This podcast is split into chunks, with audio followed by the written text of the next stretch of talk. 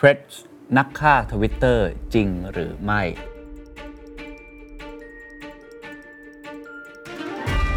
การเปิดศึกสงครามครั้งใหม่การต่อยกันอีกครั้งหนึ่งระหว่าง Elon Musk กับ Mark Zuckerberg เปิดตัวมาก็ยอดดาวน์โหลดพุ่งไปอันดับ1ใน Apple Store วันเดียว30ล้านบัญชีภาพนี้เป็นภาพที่คุณ Mark Zuckerberg เนี่ยโพสต์ถือว่าเป็นทวิตแรกของ Mark Zuckerberg ในรอบ11ปีแล้วก็เป็นรูป Spider-Man ความหมายก็ตรงไปตรงมาเนาะเราเรียนว่า Threads เนี่ยตั้งใจเรียนแบบ Twitter โดยเฉพาะ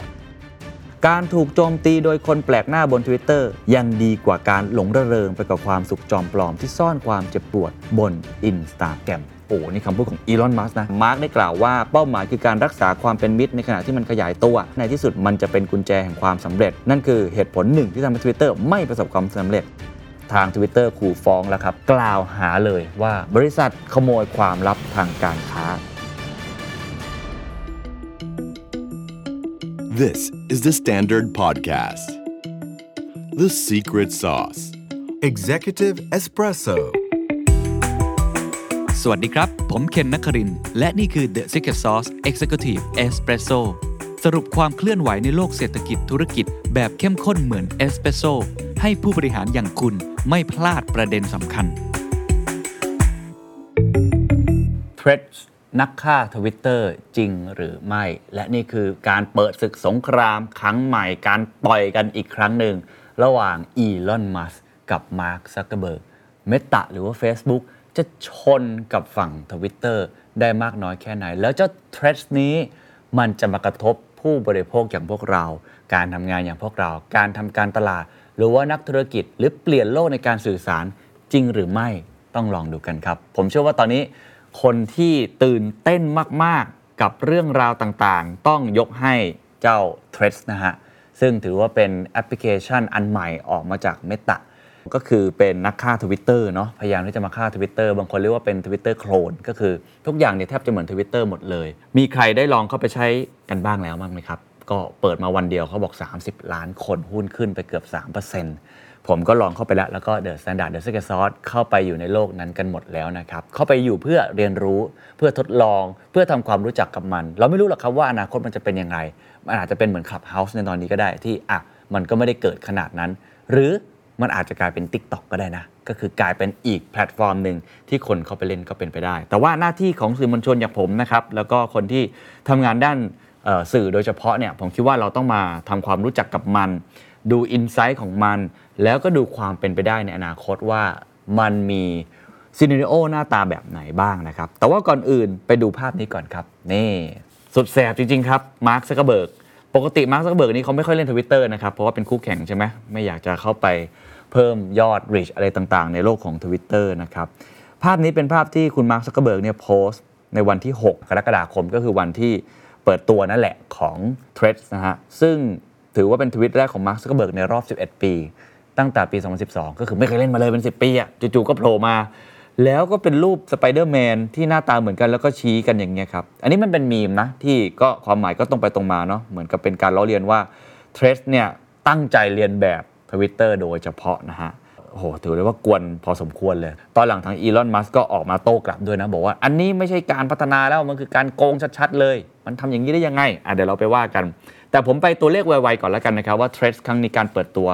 ถือว่าค่อนข้างน่าทึ่งนะอันดับแรกก็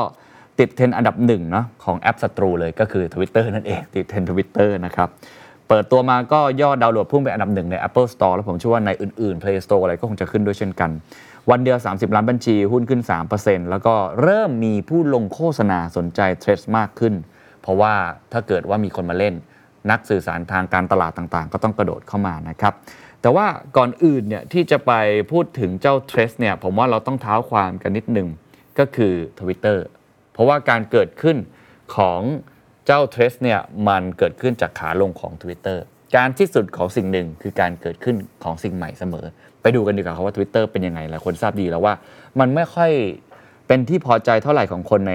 ตลาดนะฮะโดยเฉพาะคนที่เล่น Twitter เนี่ยคือหลังจากที่คุณ Elon Musk เข้าซื้อกิจการ Twitterมีเครือข่ายผู้ใช้เนี่ยประมาณ400ล้านรายในปี2022เจตนาของเขาตอนแรกบอกว่าฉันจะมาสร้างให้เกิด free speech มีเรื่องของอิสระเสรีในการแสดงออกแล้วก็ปลดล็อกศักยภาพของ Twitter ต่างๆทำให้ Twitter กลับมาทำเงินได้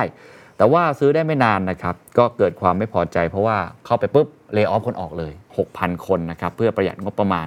Twitter ก็เลยเหลือพนักงานประมาณ 1,500 คนจาก 8,000 คนนะครับแล้วก็มีการเปลี่ยนเรื่องของโมเดลเล็กๆน้อยๆอย่างเช่นการเปลี่ยนการยืนยันตัวตนแบบใหม่ก็คือมีเรื่องของ Verify ที่เรียกว่า Blue Check Verification System ก็จะได้เครื่องหมายติ๊กถูกสีฟ้านะครับซึ่งถือว่าเป็นบัญชีที่ผ่านการตรวจสอบแล้วนะฮะโดยที่คนส่วนใหญ่ที่จะได้พวกนี้ก็คือคนที่มีชื่อเสียงนั่นแหละคล้ายๆใน Instagram ถามว่ามีไปเพื่ออะไรเพื่อเพิ่มความน่าเชื่อถือแล้วก็ยอมรับนะฮะว่าเป็นบุคคลจริงๆเพราะ Twitter เนี่ยต้องบอกว่าแอคหลุมเยอะใช่มั้ยเขาบอก 70% อาจจะเป็นแอคหลุมเลยก็ได้แล้วก็เป็นโลกที่มีรูปแปลกๆเยอะนะฮะมีความดาร์กค่อนข้างเยอะเนี่ย Elon Musk เอาเข้ามาเนี่ยบอกว่าอยากให้คนเนี่ยยืนยันตัวตนได้ง่ายขึ้นแล้วก็ทำเป็น subscription model เพราะว่าก่อนหน้านี้ยังไม่เคยเก็บตังค์ลักษณะแบบนี้ได้ให้จ่ายตังค์$8ต่อเดือนหรือว่า$275ต่อเดือนนะครับก็สามารถทำให้ได้รับเครื่องหมายถูกนะฮะแต่ว่าคนก็มองว่าเฮ้ยอันนี้มันผิดวัตถุประสงค์หรือเปล่าไหนบอกว่าต้องเป็นคนดังเท่านั้นอย่างนี้ใครๆก็ซื้อได้สิก็คือเสียตังค์ซื้อก็ได้เครื่องหมายติ๊กถูกแล้วก็ได้ยืนยันตัวตนตรงนั้นนะครับตอนแรกก็เป็นลักษณะแบบนั้นแต่ว่าล่าสุดไม่นานมานี้เองนะฮะประมาณ 2-3 อาทิตย์ที่ผ่านมาเองก็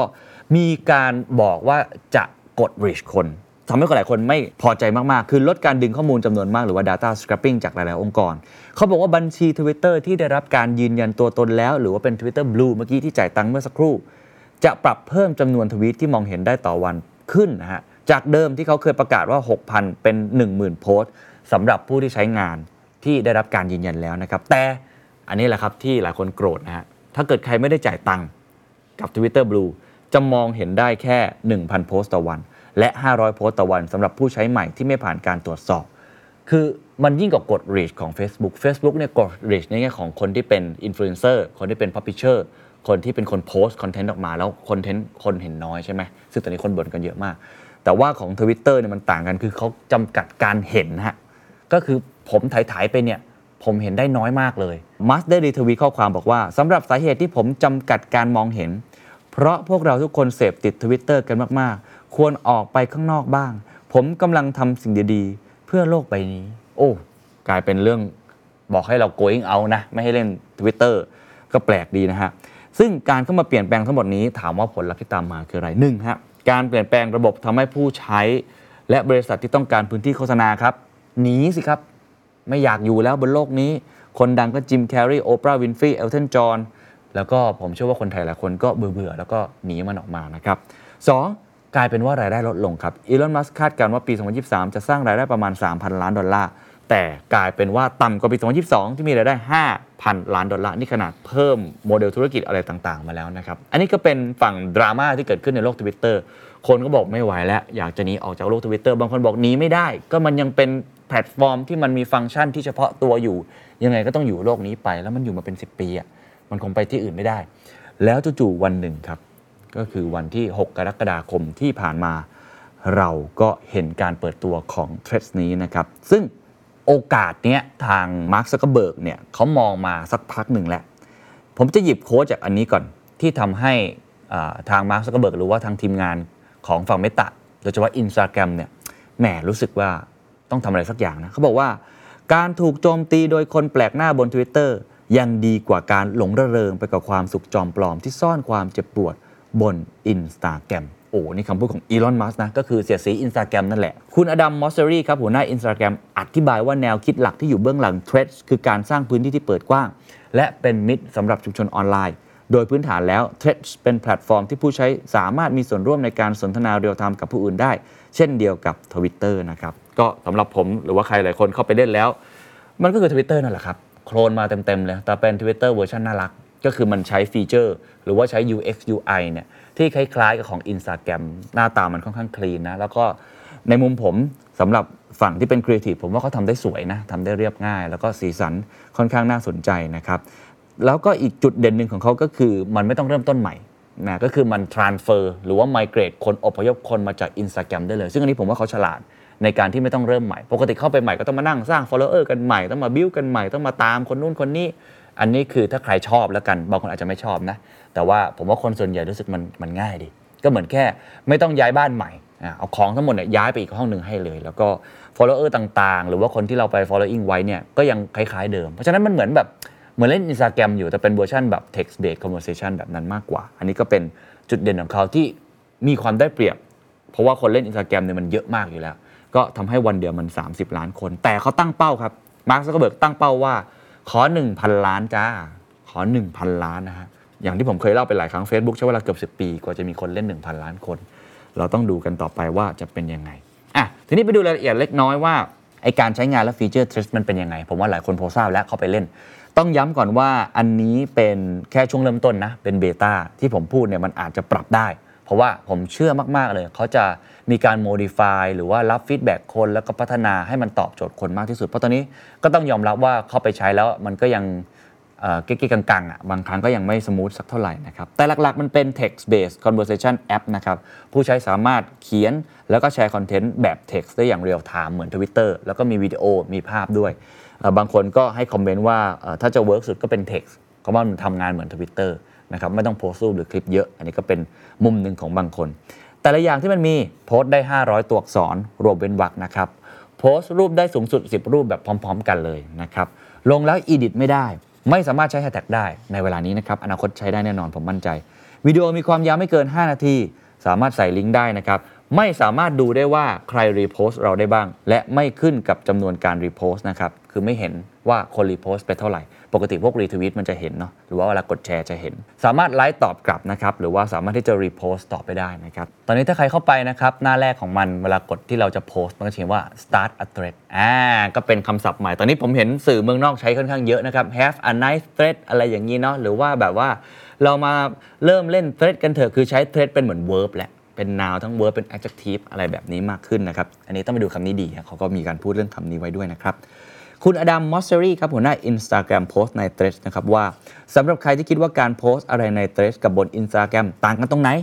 เขาบอกว่าใน Threads เนี่ยฮะผมใช้ข้อความรูปภาพและวิดีโอน้อยลงและต้องการสิ่งที่ผู้คนสาธารณะพูดคุยกันมากขึ้นซึ่งพวกคุณนั่นแหละก็ต้องการคุณต้องการ engage มากกว่านี้ในการโต้ตอบไปมาซึ่งเจ้า Threads เนี่ยฮะเป็นตัวเลือกที่สมเหตุสมผลมากถ้าไม่ใช่ก็ใช้ Instagram ต่อไปก็คือโดยสรุปก็เหมือน Twitter นั่นแหละนะใครชอบรูปไปเชิญ Instagram เลยครับแต่ถ้าใครชอบแบบการ text ไปต่างๆนานามาดูตรงนี้นะครับอ่ะไปดูแล้วว่ามันมีฟีเจอร์อะไรบ้างเราลองไปดูจุดแข็งเดี๋ยวจะให้ดูจุดอ่อนแล้วก็ความเสี่ยงต่างๆด้วยนะครับก่อนหน้านี้ Twitter ก็มีคู่แข่งเยอะครับแต่ว่าก็ต้องยอมรับว่ายังไม่มีผู้ท้าชิงที่สมน้ำสมเนื้อนะไม่ว่าจะเป็น Blue Sky ของคุณแจ็คดอร์ซี่เองก็ตามทีแต่ว่าความได้เปรียบของ Threads มีอะไรบ้างอันแรกมันเป็นแอปใหม่ที่สร้างขึ้นโดยทีมงาน Instagram ประสบความสำเร็จมากโดยฟีเจอร์ที่เน้นภาพทำให้มันมีความสวยงามใช้งานง่ายแล้วก็เป็นไปได้ในอนาคตอาจจะนำฟีเจอร์ใน IG บางอย่างมาต่อยอดใน Threads ก็จะเป็นไปได้ 2. ผู้ใช้งานนะครับสามารถใช้งานแบบไร้รอยต่อจากบัญชี Instagram เดิมได้เลยข้อมูลจาก IG ก็ถ่ายโอนมาได้เลยแล้วผู้ใช้งาน IG ก็ 2,000 ล้านคนอยู่แล้วแต่อันนี้ก็มีข้อเสียผมเพิ่งเห็นข่าวคนไม่พอใจเหมือนกันเพราะว่าตอนนี้ถ้าจะลบบัญชีของ Threads ออกไปทุกท่านรู้ไหมครับว่าทุกท่านต้องลบ IG ด้วยก็คือต้องลบ account นั้นไปด้วยเพราะฉะนั้นบางคนก็เลยแค่ deactivate ไว้หลายคนก็ไม่พอใจเพราะว่าเฮ้ยทำไมเราต้องเชื่อม2บัญชีนี้ขนาดนั้นด้วยอยากจะแยกออกจากกันก็ต้องไปสมัครใหม่นะแต่ถ้าเกิดใครลิงก์มาแล้วก็ทำอะไรไม่ได้แต่ผมเชื่อว่าในอนาคตก็คงจะมีการเปลี่ยนแปลงตรงนี้อันนี้ก็เป็นข้อดีข้อเสียที่เกิดขึ้นจากความได้เปรียบนะครับอันที่3เล่าไปแล้วก็เป็นการโพสต์แต่ละครั้งเนี่ยมันเป็นยังไงนู่นนี่นั่นฟีเจอร์ก็เป็นข้อได้เปรียบนะครับอีกอันนึงอันนี้ผมว่าผมสนใจที่สุดข้อ4ครับน่าจะเป็นครั้งแรกๆนะของแพลตฟอร์มโซเชียลมีเดียที่มีวิธีการทำงานที่พยายามสร้างความได้เปรียบตรงนี้เขาบอกว่า Instagram ครับวาดภาพให้เจ้า Threads เนี่ยฮะเป็นมากกว่าแค่แอป Standalone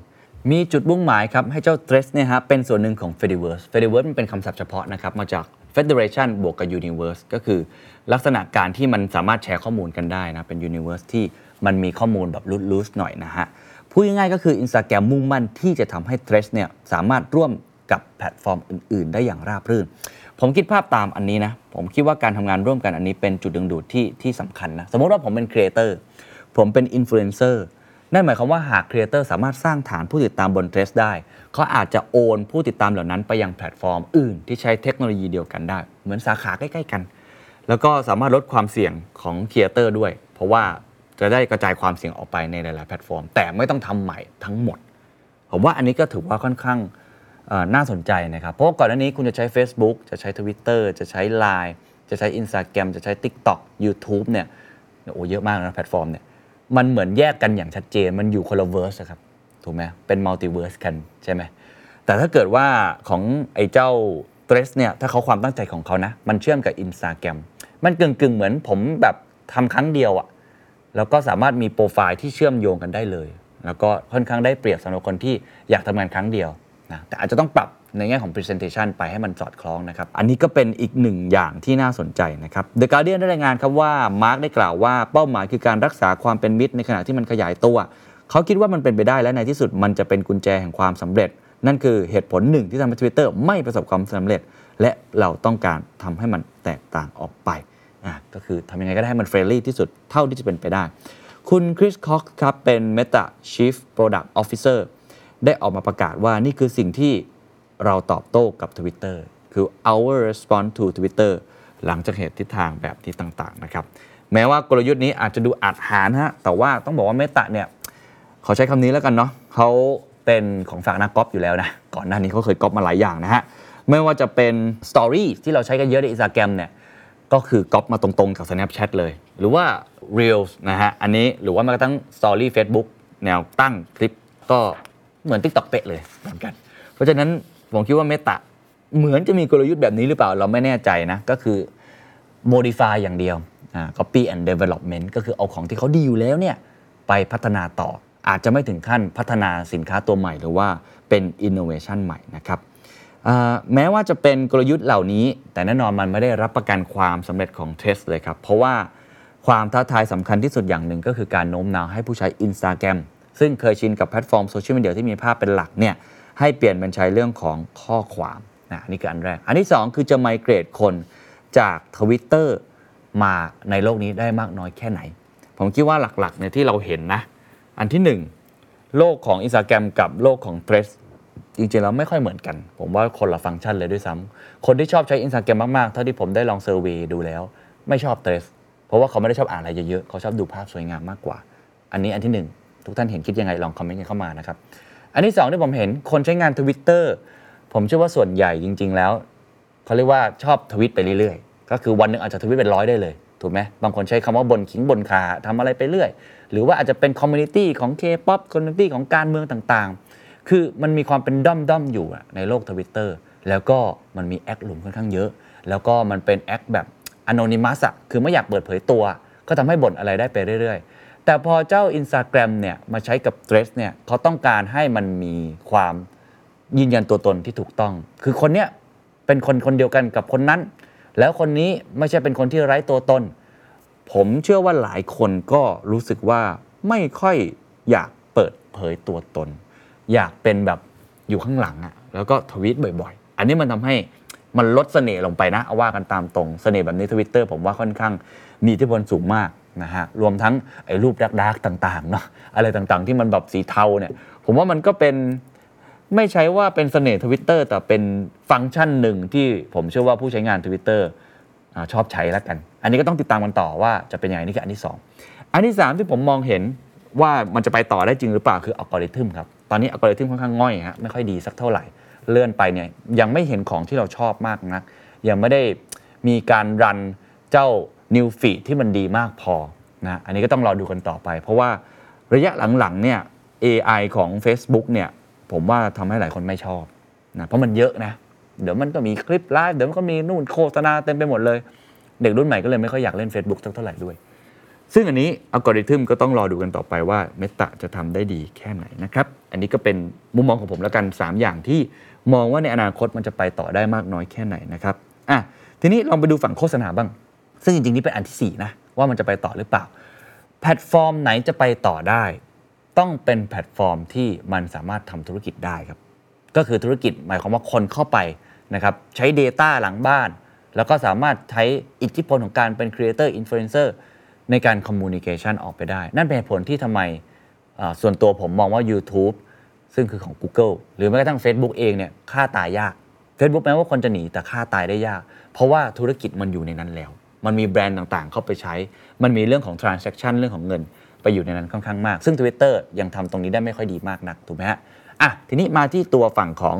เจ้า Threads เนี่ยน่าสนใจว่าเขาจะทำได้ดีมากน้อยแค่ไหนข้อได้เปรียบของเขาคือเขาใช้ฟังก์ชันเดียวกับ Facebook ไง Meta เนี่ยมีระบบ Data หลังบ้านค่อนข้างดีนะก็คือสามารถทำให้คนเข้าไปดูหลังบ้านได้เอาไปขายของได้นู่นนี่นั่นใช่ไหมคนไทยก็ใช้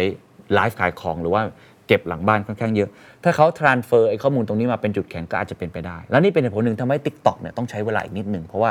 การขายของอะไรต่างๆหรือแม้กระทั่งระบบหลังบ้านของ TikTok เนี่ยในเชิงข้อมูลหรือว่าเครื่องมือต่างๆก็ต้องยอมรับว่ายังตามหลัง YouTube หรือว่ายังตามหลังฝั่งของ Facebook อยู่พอสมควรแม้ว่าจะสามารถขาย e-commerce social commerce ได้ค่อนข้างดีแต่ว่าในเรื่องของข้อมูลหลังบ้านในเชิงการตลาดนะครับอันนี้ก็ต้องว่ากันต่อไปแต่ว่ามันมีข่าวออกมานะฮะว่าตอนนี้ด้านผู้ลงโฆษณาชื่อดังจับตาใกล้ชิดมากนะผมเชื่อว่าเอเจนซี่ตอนนี้ใครฟังอยู่ก็คงจับตาอย่างใกล้ชิดว่ามันจะมาจริงหรือเปล่าแล้วถ้ามาเราต้องทำยังไงกับมันเช่น Procter & Gamble ครับหรือว่า Ford เองนะฮะได้เห็นถึงเดิมพันทางการค้าที่ใหญ่ครั้งนี้ในการต่อสู้ระหว่างแพลตฟอร์มใหม่ของ Mark Zuckerberg แล้วก็ Twitter จับตาอย่างใกล้ชิดแม้ว่ายังไม่สามารถซื้อขายโฆษณาในตรงนี้ได้ก็ตามทีแต่ว่าอันนี้แหละครับเป็นสิ่งที่หลายคนจับตามองซึ่งผมคิดว่าคงต้องดูกันต่อไปว่าฟีเจอร์เหล่านี้จะออกมาแบบไหนและจะเป็นอย่างไรนะครับสุดท้ายแล้วกันไปดูข้อจำกัดเล็กๆน้อยๆแล้วก็เป็นข้อโต้แย้งที่ตอนนี้เริ่มเป็นข่าวกันมากขึ้นนะครับเช่นข้อจำกัดของ Threads ปัจจุบันนี้ยังไม่ถูกใช้งานในสหภาพยุโรปเพราะว่าความไม่ชัดเจนในตัวกฎหมาย EU Digital Market Act นะฮะกฎหมายฉบับนี้จะจำกัดวิธีที่บริษัทเทคโนโลยีรายใหญ่ที่สุดแบ่งปันข้อมูลในบริการของคนนะครับหรืออื่นๆครับฟีเจอร์ที่บางคนอาจจะบอกว่าอยากได้เช่นแชทส่วนตัว DM มาฉันอยากได้ DM ซึ่งผมเชื่อเดี๋ยวเขาก็มีนะเพราะใน IG ก็มีถูกไหมก็เดี๋ยวต้องดูกันต่อไปว่าจะเป็นยังไงหรือ The New York Times ก็รายงานนะครับว่าตอนนี้คนค่อนข้างโกรธเรื่องของการลบบัญชีเพราะว่าถ้าลบบัญชีเทสเนี่ยก็ต้องลบเจ้า Instagram ออกไปด้วยตอนนี้ก็ต้องดูกันต่อไปว่าไอ้ข้อจำกัดอย่างนี้จะเป็นยังไงแต่ที่แน่ๆคนที่ไม่พอใจที่สุด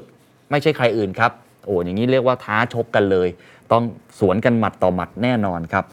ล่าสุดครับทาง Twitter ขู่ฟ้องแล้วครับเรื่องคดีความลับทางการค้าของเจ้าเมตาเนี่ยนะฮะ The Financial Times ครับได้ระบุนะครับคุณอเล็กซ์ไพโรทนายความของ Twitter เขียนจดหมายถึงเมตาเลยครับกล่าวหาเลยว่าบริษัทขโมยความลับทางการค้า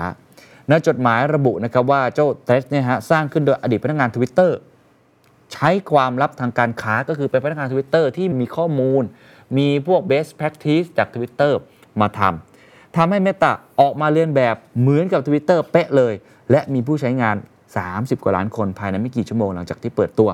ฐานผู้ใช้งานและความสามารถทางเทคนิคของเมตานี้ทำให้ Elon Musk ค่อนข้างกังวล Elon Musk ได้ไปทวีตตอบผู้ใช้งานคนหนึ่งใน Twitter ที่แชร์ข่าวนี้บอกว่า Competition is fine, cheating is not การแข่งขันเป็นเรื่องปกติแต่การโกงไม่ใช่โอ้เดือดนะฮะคุณลินดายัคคาริโนฮะ CEO คนใหม่ของ Twitter ทวีตว่าบริษัทมักลอกเลียนแบบอันนี้ก็เป็นการพาดพิงถึงเจ้าเทสนี่โดยตรงนะครับคุณแอนดี้สโตนผู้อำนวยการฝ่ายสื่อสารของเมตาโพสต์บนเทสนะครับว่าทีมวิศวกรของเจ้าเทสเนี่ยฮะไม่มีใครเป็นอดีตพนักงานของ Twitter บอกว่าไม่ใช่นะนี่สร้างขึ้นมาใหม่ไม่ได้ไปเอาความลับทางการค้าอย่างไรสุดท้ายครับเราชวนกันมองอนาคตกันครับว่าอนาคตจะเป็นอย่างไรในที่ผมกล่าวไปแล้วเรื่องฟีเจอร์ยังมีอันนึงที่ผมว่าเป็นมุมมองที่น่าสนใจเช่นเดียวกันคือนักวิเคราะห์เขาวิเคราะห์นะเขาบอกว่าเมตาเนี่ยสามารถดึงดูดการมีส่วนร่วมของผู้บริโภคและงบโฆษณาได้มากน้อยแค่ไหนสิ่งสำคัญที่สุดที่คอนเซิร์นมากๆนอกเหนือจากฟีเจอร์นอกเหนือจากระบบการใช้งานต่างๆที่จะเป็นมิตรนอกเหนือจากระบบการตลาดที่อยู่เบื้องหลังใช่ครับเมตามีคดีเก่าอยู่แล้วครับและเป็นคดีที่ยังสะสางกันไม่จบจนถึงทุกวันนี้นั่นก็คือเรื่องของความกังวลความเป็นส่วนตัวเรื่องของเฟกนิวส์เรื่องของ